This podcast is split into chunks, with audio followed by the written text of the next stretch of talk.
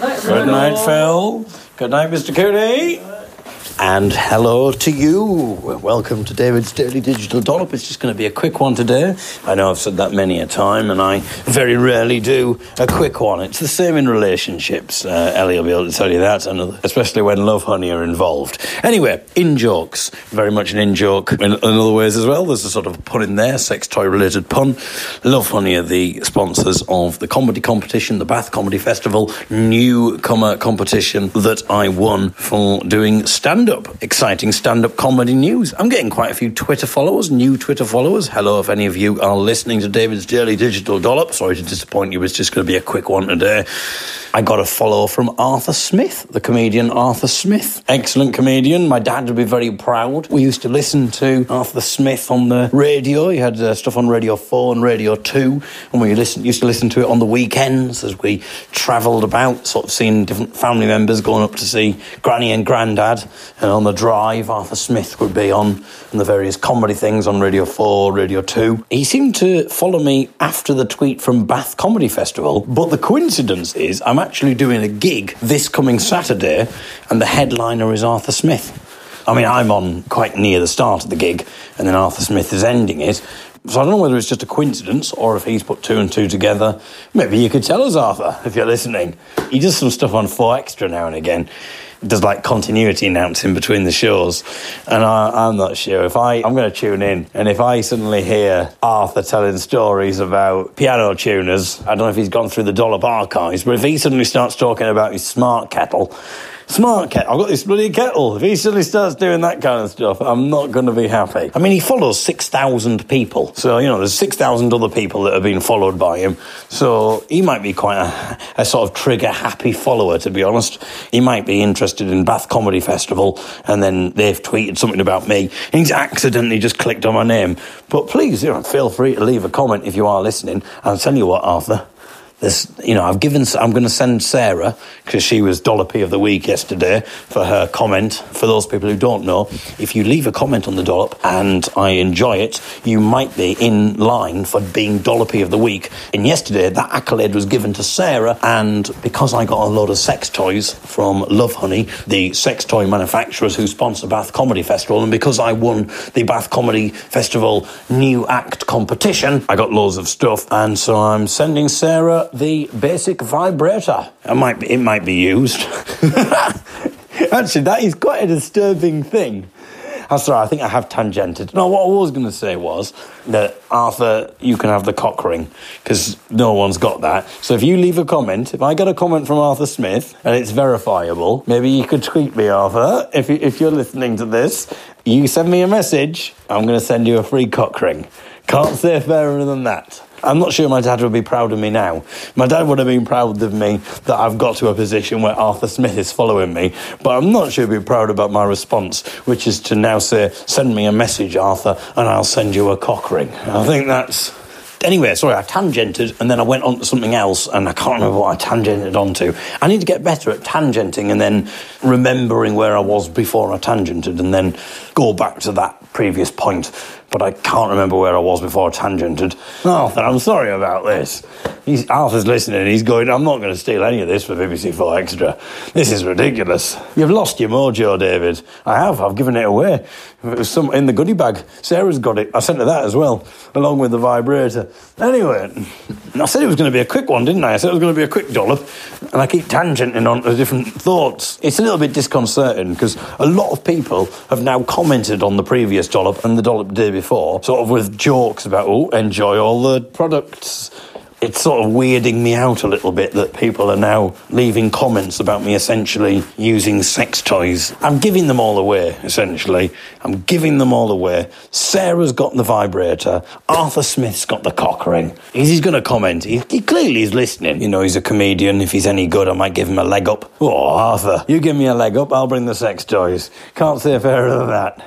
Anyway, people are sending me all sorts of disconcerting messages, little jokes about using sex toys. Anyway, I'm going to leave you with one little anecdote from today. One thing I thought was because I'm really busy, I've got so much on at the moment. So at the moment, I'm producing a BBC documentary, which I will tell you about at some point, but I can't tell you about it now. And today, we were in a theatre, and the reason for that was because I or we, I can't say anymore. Today, I was in a theatre having a meeting with someone, and before that, I was doing a bit of recording for this BBC documentary, which required me setting up a microphone.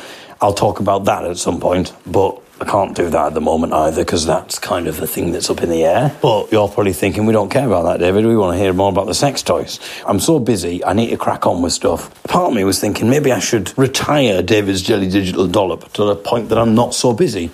And then a part of me thought, hang on a minute, there is a solution to this, David. Just don't talk for as long. Like you are able to do dollops that are just five minutes long. You're doing this every single day. No one's going to begrudge the fact that you've just done a five minute dollop.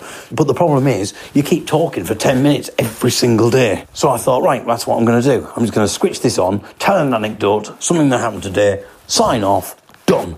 Five minutes a day, still generating material, still keeping people involved in what's going on, still being productive, but also getting on with the stuff that I need to get on with. But what's happened? I'm at Phil's house, my friend Phil's house. Sean's here as well because we're doing something. No, I'm sort of giving things away, things that I'm not meant to tell you about. Right, I was in this theatre today and I needed to do some recording for this BBC documentary that I'll tell you about at some point. Obviously, I had to record Michael from The Young'uns. I had record Michael. So we're in this theatre.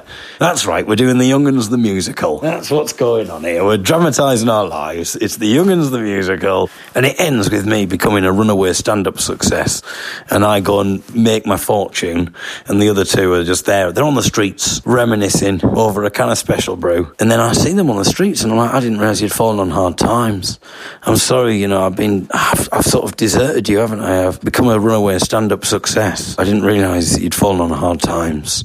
I've saved stand up comedy. I've gone away and I've done that. And then I come back to my roots. It's a harrowing story. When I come back, I see the other two on the streets and I'm like, look, let's, let's try again. I've done my radio stuff with Arthur Smith in the Cockring and that got me on the TV. I don't mind doing the cockering stuff on the radio, but I'm not sure that they're trying to Photoshop me too much. They're trying to they're trying to make me look younger. I'm going to retire. I can't be asked anymore. He didn't mind being asked on the radio, but on the TV. I still haven't said this anecdote, have I?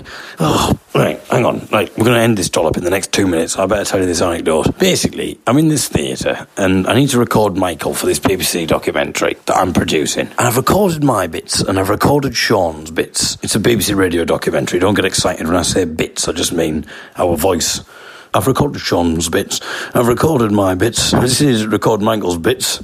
We'll have to overdub Arthur Smith's bits a little bit later on. It's got nothing to do with sex toys, this documentary. I've recorded mine and Sean's bits, but because Michael doesn't live in Sheffield and because we're meeting in Newcastle at this theatre, I thought I'll use this opportunity to record Michael now rather than getting him up to Sheffield.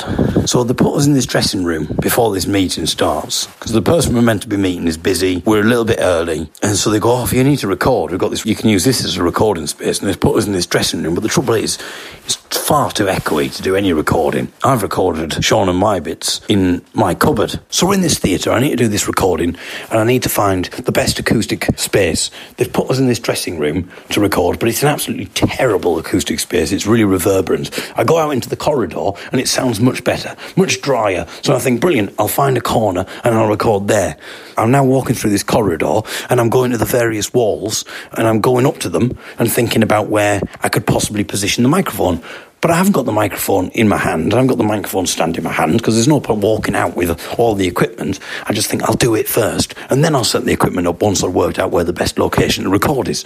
So I'm walking through the corridor and I'm trying to find the best place and I go up to a wall and I start going, hello, hello, hello, hello, hello. And then I walk up to the next wall and I'm, hello there, hello, hello, hello.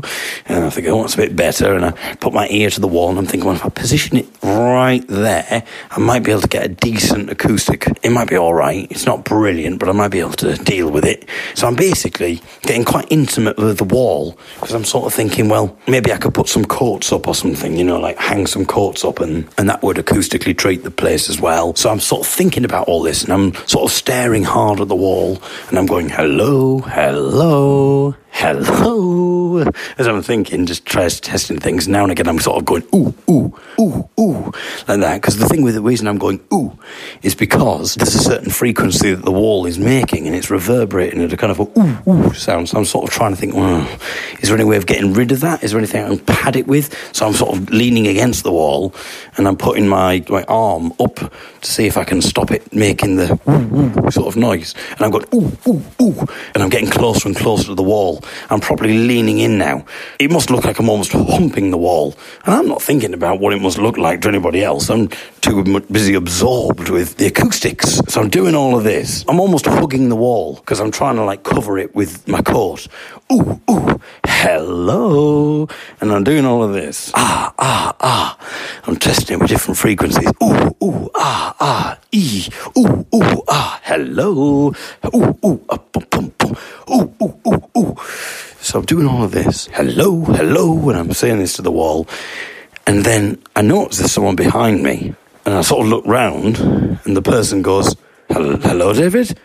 And it's the person that we're meant to be meeting with who isn't aware that we're recording because they weren't the person who gave us the room. So this person from this theatre that we're, met, we're meeting with has now been stood there, and we know we're meant to be making a pretty good impression on this person. It's the kind of person you might want to make a good impression with, and essentially they've just been stood there for about thirty seconds while I've been humping and hugging a wall, going hello, ooh ooh ooh ooh. Oh, that's good. That's good. That's good. Because I'm saying that's good because I'm like covering bits of the wall and thinking, oh, that's not so bad. That's good. That's good. Ooh, ooh, hello. Ooh, ooh, ooh, to the wall. so I turn around and I go, ooh. which is probably not the best, best, best thing to do because I've already been going ooh for the last minute. Well, I went ooh because I was I was shocked that they were there. I was like ooh ooh, and then I said, oh, how long have you been standing there? And they were like, oh, about thirty seconds or so, uh, and they seemed really awkward. So I was like, oh, I was just um, checking the wall. for acoustic, to see what it was like in terms of acoustics. And then they were like, oh, okay. they seemed to understand. It was absolutely fine. But there was a moment where I was a little bit worried that I'd essentially sort of made a career ending move. Anyway, so then he goes, he says, oh, well, I'm, I'm just doing, having a meeting right now, but I'll be out in the next half an hour. So I think, oh, well, that just gives us time set the recording up, do this quick recording with Michael, and then we're done. It's not ideal, it's a corridor, but it might work. So I start setting up all of the equipment. At the exact moment that everyone starts filing through from the corridor, a meeting must have ended and everyone starts filing through. And the place that I've chosen to set up is right next to the toilet. So everyone's passing. No one's making any comments or anything, and I'm too absorbed in what I'm doing. I'm trying to do it quickly. So everyone's like passing me to the toilet, and I'm setting up all this equipment outside the toilet. So you've got me with a microphone. I'm screwing the microphone stand into the, the base, and I'm attaching the shock mount to the mic to the mic stand, and then I'm screwing the microphone into the shock mount on the mic stand, and then I'm putting the pop shield on, and then connecting the cables and everything, and then because it's still not sounding very good acoustically, I then start to try and dress it up, like put things on it to make it seem better. So Michael puts his coat on the microphone, but he like almost puts the coat around the microphone as if he's dressing the microphone in his coat. And he stands there for about a minute, and we do a bit of recording, and it just it doesn't sound good at all. It's not good enough. So I think right, we'll find somewhere better another time. We'll do this at Phil's or something. You know, we'll find a cupboard and I'll treat it with bedclothes and acoustically treat it a bit, and it'll be absolutely fine. So we essentially then just unpack everything, unscrew the microphone from the shock mount, take the shock mount off the microphone stand, unscrew the microphone stand, pack everything away. And I thought, goodness knows what people are thinking about this. You know, we've essentially just spent all this time, you know, some people are filing through. I'm talking to a wall, embracing a wall and going, ooh, ooh, hello, hello. Then we set a microphone up outside the toilet. Then we put a big, thick waistcoat over the microphone. Then we have Michael talking in it for a minute. And then we, un- then we disassemble the entire thing. And I thought, they must think this is the weirdest thing ever.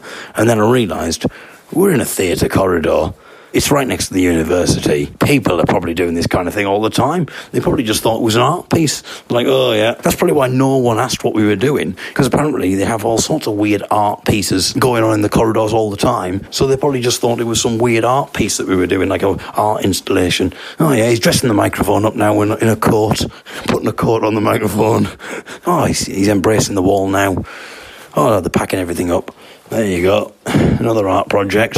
It's amazing that they get grants for this kind of thing, really, but there you go. Anyway, I need to go to sleep. Busy day tomorrow. Got a lot of recording to do, more meetings, and I need to get up and catch the morning post and get this cock ring sent to Arthur Smith. Thank you very much for listening. I'll be back tomorrow. Goodbye.